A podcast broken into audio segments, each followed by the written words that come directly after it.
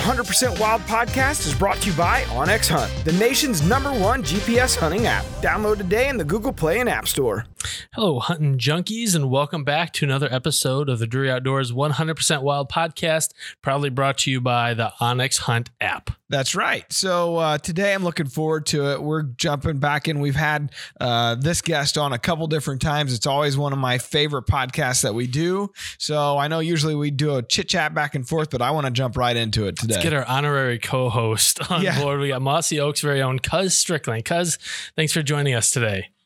Hey, I appreciate the invite and not a blatant sponsor plug. I was just using my OnX Hunt app to measure how far I've got to lay a water line. That thing is priceless. It is. That's the good part about it. We've talked about it, Mark and Terry and I. Like, we use it for more things than just hunting. It's just, you know, the measuring the line distance of the food plot, to measure how far your shot might be, just all kinds of stuff. Oh, it's priceless. You know, there's nothing more dangerous than the old guy with technology. You know what, though?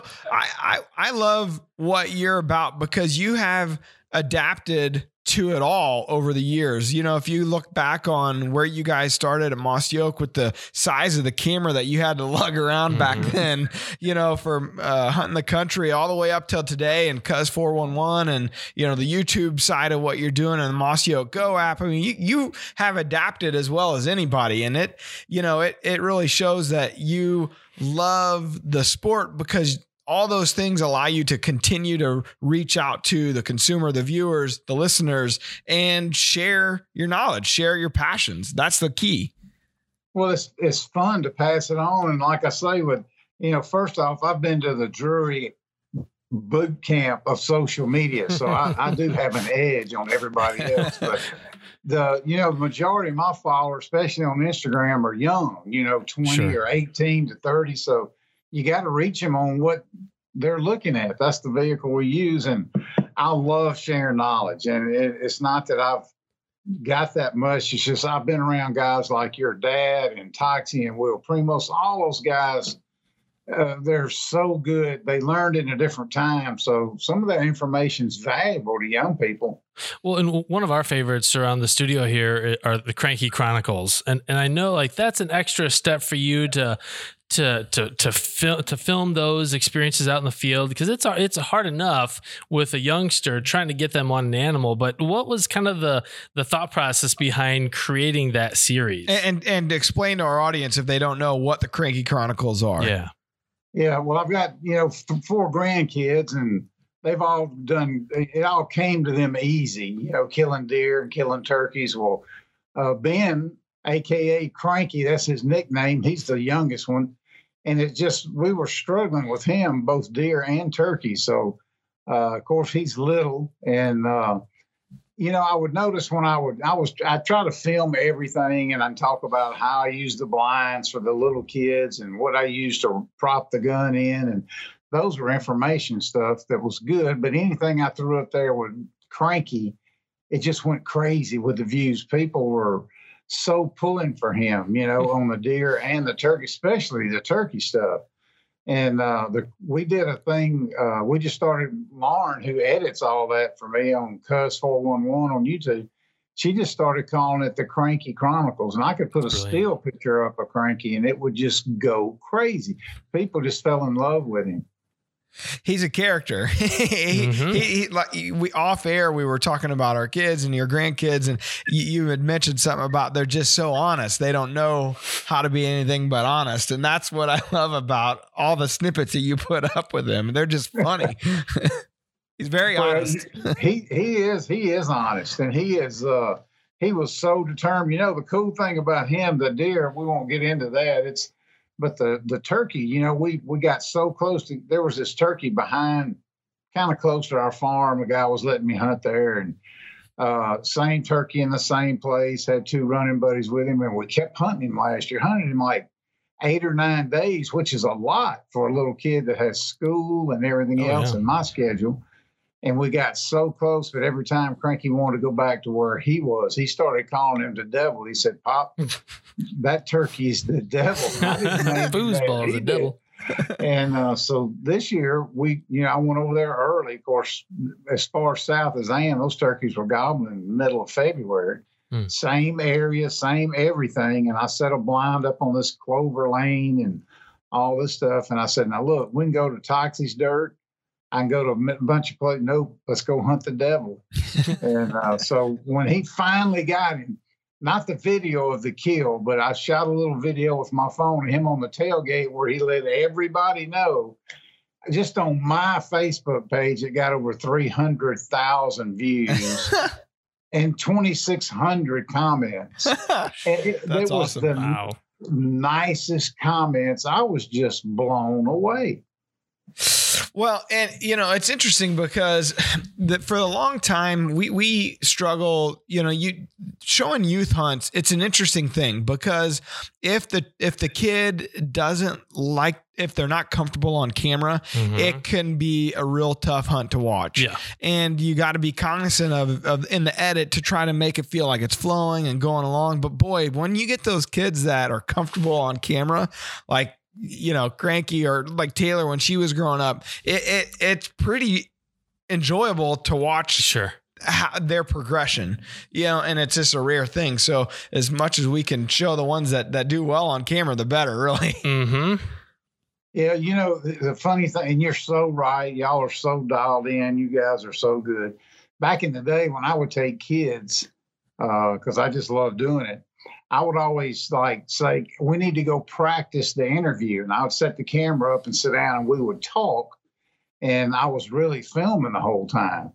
So I'd say, now we're going to come back in here after lunch and do this, but I want to ask you some questions. Boy, as long as that camera, they didn't think it was on, they were relaxed. But most of them are just like, boom, yes and no. And one. And you're right. That can be really hard to watch. Thank God Cranky don't care. He don't care if you film him. He don't care. He don't care. Just in general, that's why he doesn't care. Good video. That's the beauty of it. My daughter right now has gotten used to being on camera. I film a lot, most of the stuff that we do outdoors, fishing or hunting. The problem with her is she's probably gotten a little too comfortable on camera and just starts talking and won't stop and starts talking about horses and school. And it's like, okay, let's reel it in. Dial it back a little bit, baby. Golly. You're going to love that later though. Just go back and watch it. We'll see. There's some gold in there though. I promise you. Yeah, kids and dogs, you can't go wrong with that. Right. It's like the guys, back in the day, we were on TNN, which is way before the Nashville Network. Your guys' time, but when we moved to ESPN, I had to go up there for a producers meeting in Bristol, Connecticut. And basically, I'll never forget that guy telling me that really good storylines and good cinematography will never go out of style. Sure. It said, tell the story. So you guys have always been great at that. And little kids are always good stories, or most of the time. Yeah. Yeah. Yeah. There's certainly an X factor involved there that you just never quite know what's going to happen. Yeah. That's the beauty of it. Adds to it. Yeah. Well, so we have a ton of questions from our listeners, and thank you to everyone who has submitted questions to the show. And we had one from our buddy Rich up in Michigan, and he's wanting to know about first-time turkey hunters. So thank you to Rich first for asking that question. Second, I can't think of a better person than Cuz to answer that. So it leads us into our question of the day. Yeah. So the question of the day today is brought to you by Tenzing Packs. Go further, hunt longer, Tenzing. Hey guys, this is Rich Morris from Michigan. My question is, what would be the most important piece of advice you could give us to help a young or first-time hunter be successful their first time out? Thanks. So this is, we got the perfect guest and we're already on the perfect topic. So why don't you just kind of keep us flowing here, Cuz, and give us your thoughts. You've been through it here recently. What are your thoughts here on this question of the day?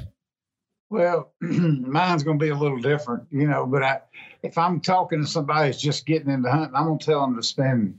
So many people talk about calling and doing this and picking out this, and man, I would work 95% of my free time into finding turkeys, because you're going to learn what to do. I mean, through trial and error.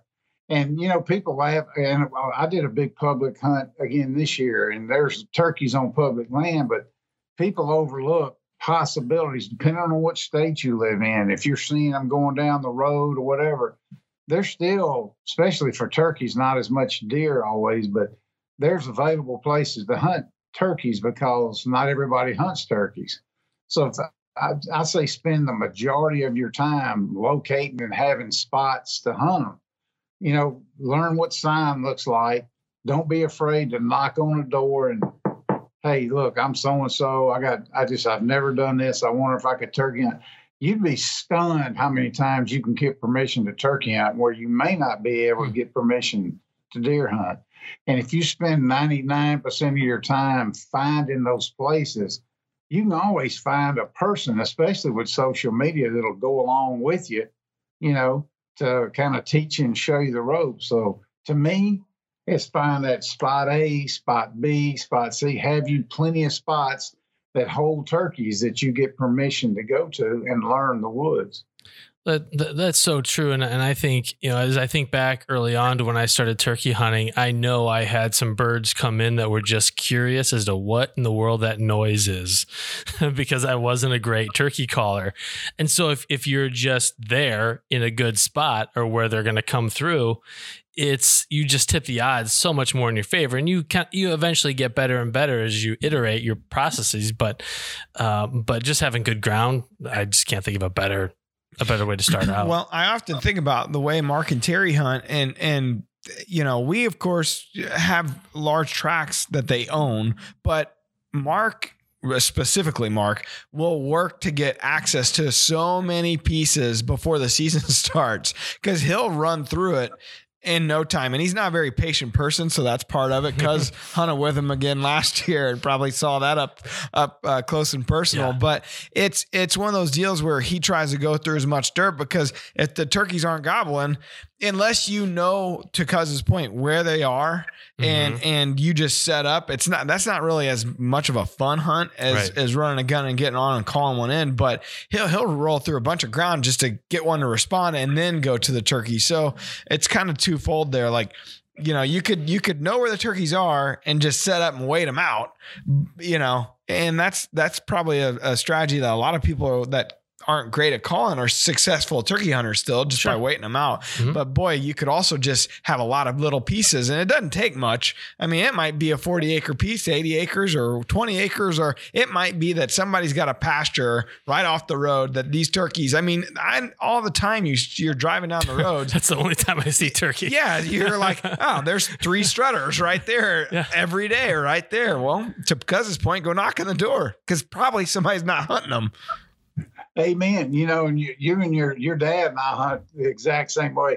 What he's doing, he's finding those turkeys that have their window open. I'm a big, big believer in that. But when you're first getting started, there's one thing to go sit out in the woods and, yeah, I can't do it. Your dad won't do it either. I'm not going to go yelp at the trees. But if you know there's turkeys in there, hey, if you're a first-time guy, pop your blind up and get in there, sneak in and do it. It's fine dirt that's got turkeys. And you're right, it can be 40 acres, it can be 400, it can be one pasture. But the main thing is at some point you need to be successful. Now, whether that's hearing a turkey gobble or seeing them down through the woods or having a hen come up, you need to have that interaction. So, yeah, find those places, man. Anytime that I hear somebody say, man, I've gone turkey hunting, I just don't get it. I don't see what people are so fired up about. I scratch my head, but then I experience hunts like I did with Dad this year. And last year I didn't kill a bird. This year I got lucky on the first day I went, but then I came back with Cameron and we didn't hear any gobbling. And I thought to myself, well, you know what? If I was a first time hunter and this is it, I'm like, well, what's the obsession with it? Why do people care about this? Yeah. I don't get it. I could see where somebody would think that, because if they're not gobbling, it really isn't a whole lot of fun, is it? No, it's not. You know, that's me. People ask you these questions all the time. Like, you know, what if the question I get a lot is if they did not gobble, would you hunt them? No. I can tell you straight up, I wouldn't. I just wouldn't.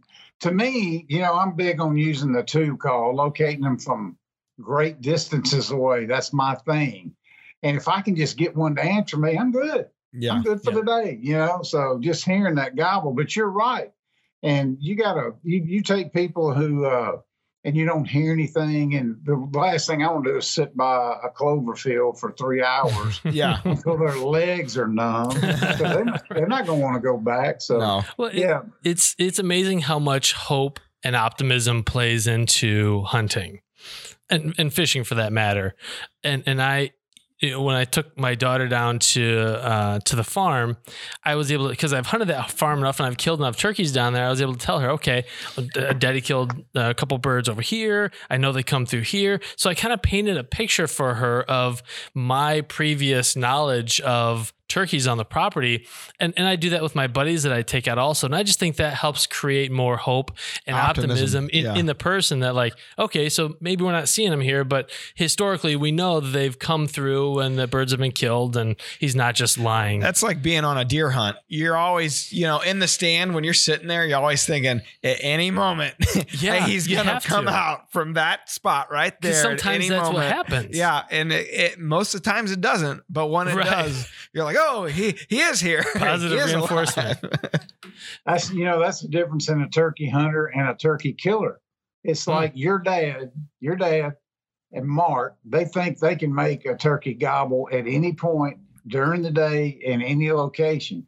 They're always thinking that next stop, that next ridge, that next valley, that next pasture. And, you know, it's like a turkey hunter will get to a big tall hill and go, man, I think I ain't climbing that hill. Mark and Terry, they'll get there and go, just like me, it's like I get to the top, I can hear what's on the other side. Yeah. So a lot of that's mental, you know? Yeah, totally. You know, if I were to want to take a new hunter and have a good experience, I'm putting my money on Mark though. Yes. Because he can seem to make them gobble. It's amazing, frankly. Look, I tell people all the time, as good as the Drury's are on deer, and you guys clearly set the bar on whatever aspect of whitetails you want to talk about, production of television, growing them, growing the crop. You guys have set the bar. And I tell people all the time, Mark is so much better at turkeys than he is deer. People just look at you like you're an alien. I was like, look, I've been knowing him for 30 years. He is unbelievable. His passion level goes up another notch. And I tell people all the time, look, this dude won the natural voice turkey calling contest, the world, so many times in a row that people are like, is Mark's coming? I ain't going. He is so Mr. Turkey to be associated with the whitetail thing. It's unbelievable, but he never talks about it. But buddy, you talking about a dream hunt of a lifetime. If turkey hunting's your thing, get to go with Mark Drury. That's like, man, that's like winning the lottery. I was spoiled because back in the day when I first started working for these guys, so that's been 15 years ago now, for turkey season, at that time, Dad had just bought his farm there in North Missouri, you know, near Kirksville. And Mark and, you know, Coondog and Comstock, all those guys, we were all hunting out of Terry's camp. And at that time, North Missouri, that area in North Missouri was really, really good, loaded with turkeys. And so every year when I would come up for opening day, and I didn't realize at the time, you know, I was in my mid 20s, early 20s. I had no idea how spoiled I was to experience that type of hunting with that crew. And I would always end up getting to go at first it was with Mark and Terry. And then over the years, it would just be me and Mark, and we'd kill on opening day every year, usually on the fly down. Good, Matt. Like, and I thought, man, this is so awesome. This is so easy. But then our camp split up and I started just hunting with Terry, and it's been a little different story. Something changed in the equation. We still have luck, but not quite as good of luck. It's just amazing. That. Yeah. What Mark can do. So my opening day success has waned a little. Yeah. Hey, cause you mentioned that folks are landowners are typically more likely to give you access to their property if you ask to turkey hunt. What do you think causes that kind of double standard between asking to turkey hunt versus deer hunting? Well, you know, I don't know. It's a lot of places that, you know, the deer market, outfitters, media has just been, I mean, everybody, I think a lot of people associate big deer or deer hunting with money. And a lot of times turkey hunters aren't like that. They just, I don't know what it is. It's just Maybe it's the approach. Maybe it's they hadn't had anybody hunting since fall. Mm-hmm. Bad experience during deer season. But it's happened to me countless times. I've been on public ground 2 or 3 times, and like one in Nebraska, and those turkeys kept hanging over on that. So I just went over to that private ground, waited till somebody was there and pulled up, and boom, man, killed one the next day going in from the private side. So it just seems to where they're more open. I don't know what it is. And a lot of it's your approach and how you say that and how you do that. But I think they've come to, everybody's kind of overflooded the deer thing, but turkeys in the spring, people seem to be in a different mindset. And I think it's a foot in the door to potentially have that conversation down the road for the deer side, not to be pushy or anything like that. But it does, if you show you're a good person, good steward of the land, you are respectful of their property, then you know what? Maybe there is an opportunity, or maybe it's a foot in the door to ask if they need any help on their property, cleaning anything up, or, and that just kind of extends the conversations, right? Yeah. You have one more conversation. It's one more chance. It's one more opportunity. And then when the time's right, who knows? You might be able to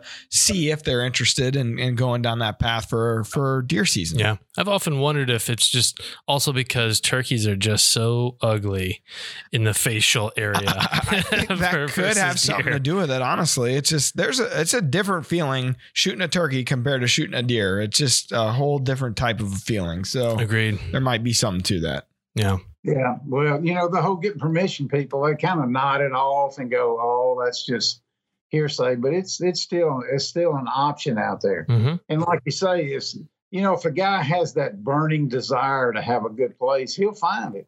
And if he's or she is not willing to do, let's go chop some wood or mend the fence or build that relationship, maybe they don't need any more people in their life. Well, go hunt the public dirt, but there's options out there. I'm telling you, I find them all the time. And your dad or Mark, anyway, I don't know if Terry hits them that hard, but like you say, Mark's all over that. Mark's definitely dad, not to say dad's a fuddy duddy and he just wants to be left alone, but he's to the point where he kind of likes to be left alone. Mm-hmm. And I've seen where Mark, he's, that passion, and Mark's 10 years younger. So, it's just one of those things where he loves to have people in camp. He loves to go, he doesn't have any problem knocking on a door or talking to the neighbor or doing any of those types of things. And dad, well, to an extent, but he's pretty private in general. Yeah. And, he just likes his privacy. And it's a double-edged kind of sword here because we're in a public spotlight. So, it doesn't always translate, but that's his personality. He's just kind of a private person. He gets it from my grandma's side, very much how she is. And my grandpa is the total opposite, mm-hmm. And that's how Mark's personality is. Sure. It's interesting. Because makes for good soup, though. Those two together, man, they're unbeatable. They'll figure it out between the two of them. Yes. There's so much gear on the market for turkey hunter, more so than at any point in the past. There's so much gear that folks can purchase. Cuz, what do you think in terms of a starting kit for a guy that's going to go out turkey hunting for the first time? What are the bare essentials that they need? Well, comfortable boots would be number one. I did on Cuz 411, Lauren taught me into doing a vest dump. This was a couple of years ago, maybe 3. Most watched video out there, and I think people watched it, but they might have been disappointed because I don't carry that much. Comfortable boots would be number one. I carry like a couple of mouth calls. I carry the tube call just because for me it's very versatile. I can do long range stuff. I can do a goose or a coyote, stuff like that on it. One thing that I think everybody should have is a single sided box call, one that's real easy to use. My two things for me are a lightweight pair of binoculars and a locator call, because I'm like Mark. I like to move and all that kind of stuff. There's so much gear out there. It's like, golly, see, I'm not a big decoy guy. The older I get, the lighter I go, because you can feel the miles when you put them in. But I carry very little stuff, a couple of mouth calls, a good locator call, binos, a bottle of water, comfortable boots. Everybody's going to end up with what they need and what they want. But me personally, if I got to carry a pop-up blind and 6 decoys and all this, I ain't going, you know, I can't do that anymore. So some call you're really comfortable with. I don't know how anybody hunts without binoculars. Now, they don't have to be, you know, the best model 10 powers that are really big, but binos, a good locator call, comfortable boots, that'd be my top three. And what are you doing with your binos? Oh, you look constantly looking in fields. You know, when I sit down and so many times you get one gobbling on the roost and you sit down, you know, you're a couple of 100 yards away. If you sit there and just get really still, glass, and you may be able to find them up in there. What I look for in that situation is hens, because a lot of times they're not very vocal. And if you can spot hens nearby that gobbler, which chances are they're going to be there, that's going to change your strategy. It'll change mine, you know, because people say all the time, you know, you never call to a turkey when they're in a tree, and that makes zero sense to me. I want to get my name in the hat, especially if there's a few hens around. I'm not going to do fly down cackles and start cutting, but I'm going to get my name in the hat with a tree yelp or something like that. Use binos there a lot, always identifying when you're riding down the road, topping the hill, looking down there. So many times, especially when you're mine Terry's age, you need to glass it. You can't always just pick out those heads with eyes down through there. So I can't tell you how many times during a typical hunt I'll use mine constantly.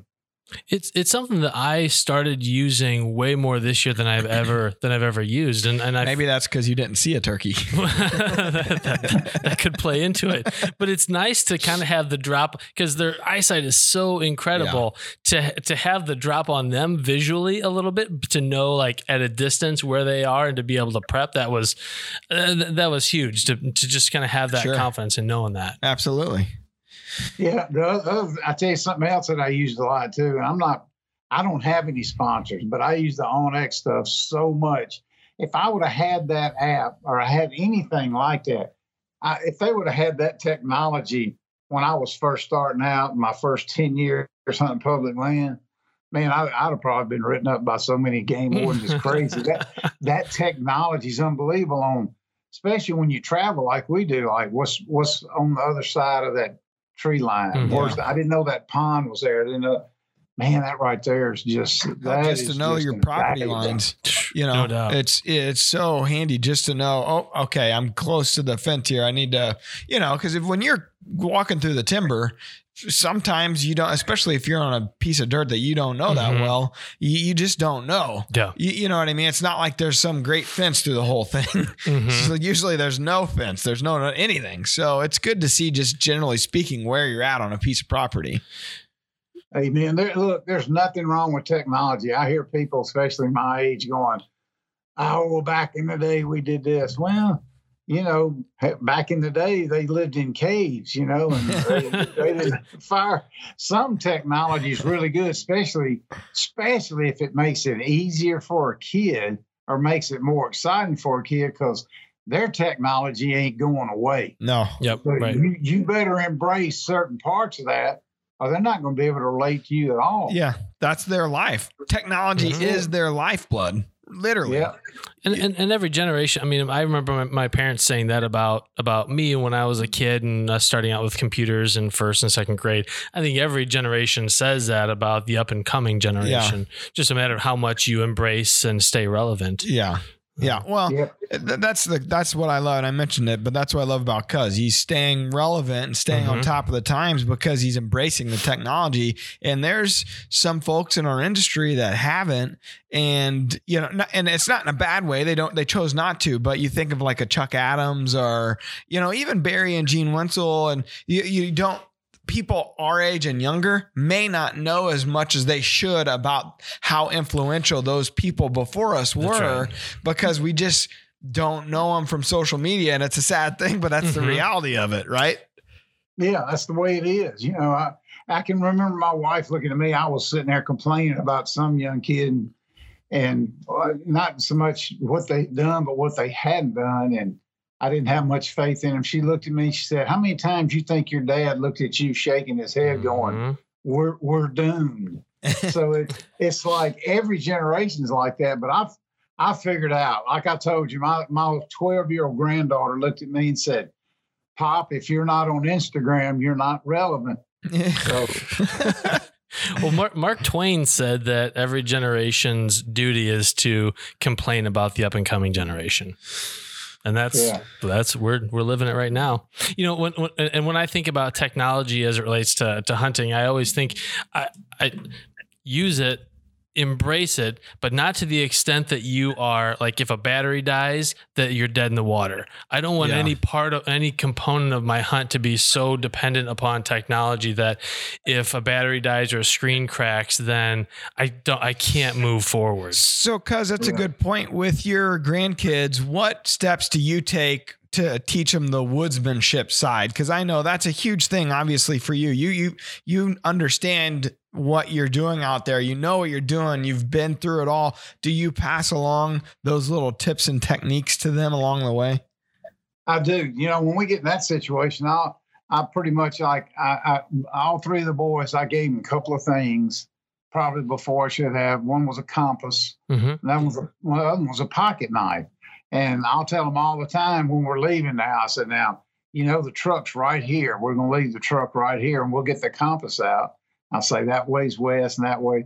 And we'll get to a point. I just want them to know how to use a compass. I'll show them how to take their knife and mark a limb or a stick sticking up on the other side. So when you turn around, because when you turn around, everything looks different. I'm big on not getting lost, because I've been lost and that's not a fun thing. But yeah, I act like technology's not there. I may sneak my phone out to kind of get an aerial view sometime, but I act like that doesn't even exist. And they're as fascinated with that old stuff as I am with technology. They think that's cool.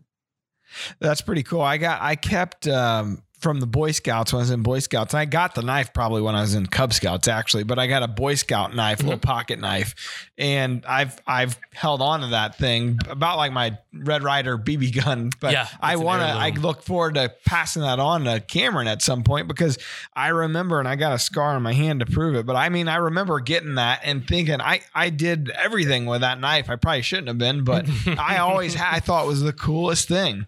And to your point, Cuz, I think those little things get forgotten, and you know, everybody's worried about the safety of their kids, and they should be, but you know, we also all lived through it, and they'll survive, you know.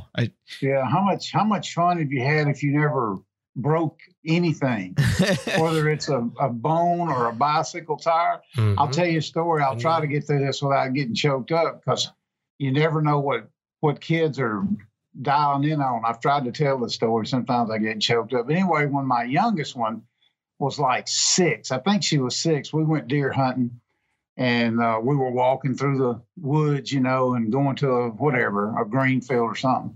And it just rained, and I stopped, and I said, "Can you smell that?" And she said, "What is that, Pop?" And I said, "That's the woods." I said, "You can only smell that out here." And then we took off walking. I'm like, you know, just something a dad would say, whatever. Mm-hmm. 10 years later, almost to the week, we're doing a hunt with John and Noni at Camp Compass. And now Lauren, who is 16, is guiding a little girl. And we're walking, and I'm just got the big camera, and I'm just the videographer on this deal. And they stopped. And Lauren sniffed the air like that. And she did the same thing, told that little girl, "You smell." And I'm telling you, I just had tears coming to my eyes. Mm. She had remembered that from 10 years earlier, and I'd never brought it up again. So you never know what's going to imprint. But the fact that they're out there with you guys, man, you can never underestimate how much they're imprinting on that and how much that means to them, because they want that rock. Somebody's got to be that rock. Yeah. So man, you guys are doing a great job. That's an awesome story, Cuz. That is so cool. Yeah. And those things are real. Yeah. Like those, and they're tangible. You can touch them, you can feel them. And the thing about the things that are so powerful about the outdoors are that it's so real. If you don't dress right, you're going to get cold. If you don't plan right, you're going to get hungry. If you know, there are real consequences, and there are real successes that you get to experience. And it's so different from the virtual world that so many of our kids are growing up in, and there are, you can literally hurt yourself if you do something wrong. And those are powerful experiences for kids to get. And even folks that maybe are adults, but just have never hunted, but are thinking about doing it, it's not completely safe. Like you have to think, you have to use your head, you have to plan. And there's so many things, like with my phone, with the computer, I can undo or get something back that I deleted. If you get rid of something, on a hunt or lose something, it's just gone. And so I just the reality of consequences and the need to plan. There's one of the places I hunt, there's literally no cell service.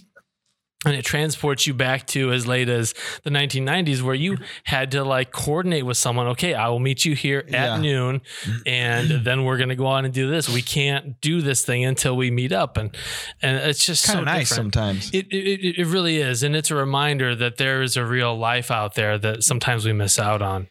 Yeah, it's a tough thing because technology is, like Cuz said, we've all embraced it. And to be able to utilize it to be successful hunting, it's a good thing. It's a great thing. Mm-hmm. But there are some of those old school ways that you don't want to lose sight of, and you want to be able to pass along. Yeah, so that's right. Yeah. Just in case that battery dies, like you say, that's a big deal. And I'm just like Matt. I mean, when I take Cranky or his brother, Matt, or Walker to him, I'll say, look, bring your phone or bring your iPad, put it on mute or turn it off just in case, and as long as, because like I say, you got to be part of that. But I'm telling you, deep down, they want those other activities. As long as you keep them busy, they won't think about it. It's like out on my farm, I have the dirt pile and I have the chicken coop and I've got a track for their bicycles and all that kind of stuff. And they don't really think about it. Till late at night or whenever, after supper, the sun goes down, pop. Or they'll ask my wife, they call her Yaya, can we go play on the Fortnite? And sure. It's just, it's like the drive-ins were with us. It's part of their world. So moderation. You just got to deal with it. Yep. That's right. Well, you want to hop into our wildlife word? Yeah, I don't know that Cuz has experienced this little piece of heaven that we call wildlife word with us yet. So Tim came up with a segment that we started doing in just about every show here, and called the wildlife word. And he comes up with some word that he trips me up on that I've never heard about, makes me usually look pretty dumb, and then he gives me an explanation of how far off I was on what this word meant. So we look forward to seeing just what kind of knowledge you have, because I usually have zero. So I can't Google it because I'm looking at my phone. So I'm in big trouble. Technology aside here. Yeah. We're going rogue. Okay. So the term is alpha-gal. Have either of you guys heard the term alpha-gal? I think I'm married to one. That's right. Cuz, do you know this one? I don't know, man. My definition, I've never heard that. I've heard alpha male. I don't know what an alpha gal is. The common sense will tell you it's like the boss hen, but I have never heard that word. So my gut is most of our listeners have not either, but they soon will. This is another tick-borne illness, and it's a syndrome identified as a food allergy to red meat in the United States. The condition most often begins when a Lone Star tick bite transmits a sugar molecule called alpha-gal into the host body. So there are people, and it's impacting a lot of outdoorsmen. Yeah, I'm hearing more and more about this. Exactly, they're getting bit by Lone Star ticks, which we have in abundance here in Missouri, and they end up in a strange twist of irony, allergic to red meat, venison. So the guys that are out there chasing whitetails and contracting this can't consume the whitetails that they're killing. It's actually a pretty serious condition. One of my friends I go to church with actually has it, and it took a long time for the doctors to figure out what was going on, because it's so new. Have an allergic reaction to meat, right? Exactly. Yeah. So alpha-gal, that's becoming a new vocal term. So Cuz, it's something you don't ever want to hear on your personal life. I can't tell you how devastating that would be to me as a big guy. But I'm glad I listened to that and I wrote it down. I'll be spraying more permethrin or whatever I need. Permethrin, yeah. Yeah, I'll stay away from that. One of the things I enjoy about following Cuz's social media, he's a man of my own heart. He stops at every burger joint he can find, you know, mom and pop or Whataburger or whatever it is. Stimulating small business. I love it. I love to see those updates. I'm always. Hey, look, next time you go to Texas, you got to go to Jacksboro. Remember this, Jacksboro, which is north and west of Dallas, and go to the Herd, H-E-R-D, Herd Burger. It's still, out of all my travels, it's still the number one burger I've ever had. Yeah. I know it's hard to believe, but if you ever, next time you head to Texas, pull it up. It's been there 105 years. Holy cow. They're doing something right. Tiny little building. That's all they serve.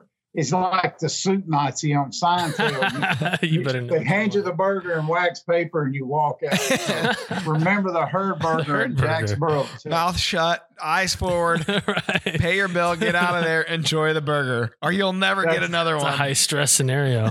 Jeez. That's it. Yeah, I love the food. Yeah, kids, dogs, and food. That's the number three things that you post that gets a lot of views. So, yeah. Hey, I'm a burger addict, just like you are, Matt. That's a good place to end on, because now I'm going to go eat lunch. Let's do it. Well, thank you to Rich for submitting the question. We appreciate that. And if you want to submit a question to the show, just go to DruryOutdoors.com/podcast, click the send voicemail tab, and leave us your name and location and what your question is. We'll do our best. And as always, you could follow us over on the Deercast app. We got a lot of cool new things happening. Of course, we're giving away a 60-acre farm in North Missouri. We're going to be giving it away here in December. All you got to do is sign up, go to the app, sign up. You're automatically entered in for that and for monthly prizes that we have between, you know, here and December for our 30th anniversary this season. So I think here in the month of May, we're giving away a whole full set of Morrell targets. Mm-hmm. We've given away farm implements and pallets of supplements and all kinds of cool stuff. I know we got a good one coming up from Mossy Oak. That's right. So all kinds of cool stuff happening on Deercast. Gen 2's coming up here this summer. And we got a new tracking feature, Deercast Track, that I think people are going to just absolutely eat up. So I'm excited about launching that. Yeah. So, you know, the whole point of trying to help people get on a deer was the initial thought of Deercast. But once you shoot it, what happens? You know, the game's not over yet. And the most important part is fixing to happen. How long should you wait? You know, where was the hit? And we go through with some of the best trackers in the world. And we're going to go through and hit each scenario and each quadrant of the animal. And I think people are going to really dig into that and love it. So it's pretty sweet. And we're not giving away, but we're working with the folks at PSE for the PSE summer shootout. And they are giving away a hunt at SOE hunts in Texas. Texas, place that I know John O'Dell's hunted a ton, and him and his wife, and they've killed some absolutely giants down there with Mike Stroff. So a lot of going on and giving away right now, but that's the beauty of it, right? If I was a consumer, I'd be like, all right, where do I sign up? Let's sign me up for each of them. So anyways, let's thank Cuz. Cuz, we love you, man. We appreciate you coming on as always and committing your time to the podcast and all that you do for outdoors men and women all over. Hey, thank you for asking me. I love you guys. Y'all are the second wave. And I'm telling you, being around people like you guys right there, it's in good hands. God bless what all you do down there. We thank you, sir. Cuz Strickland. Enjoy the time with your grandchildren, buddy. See ya. All right. Until next time. Let's shut this thing down. Peace out. See ya.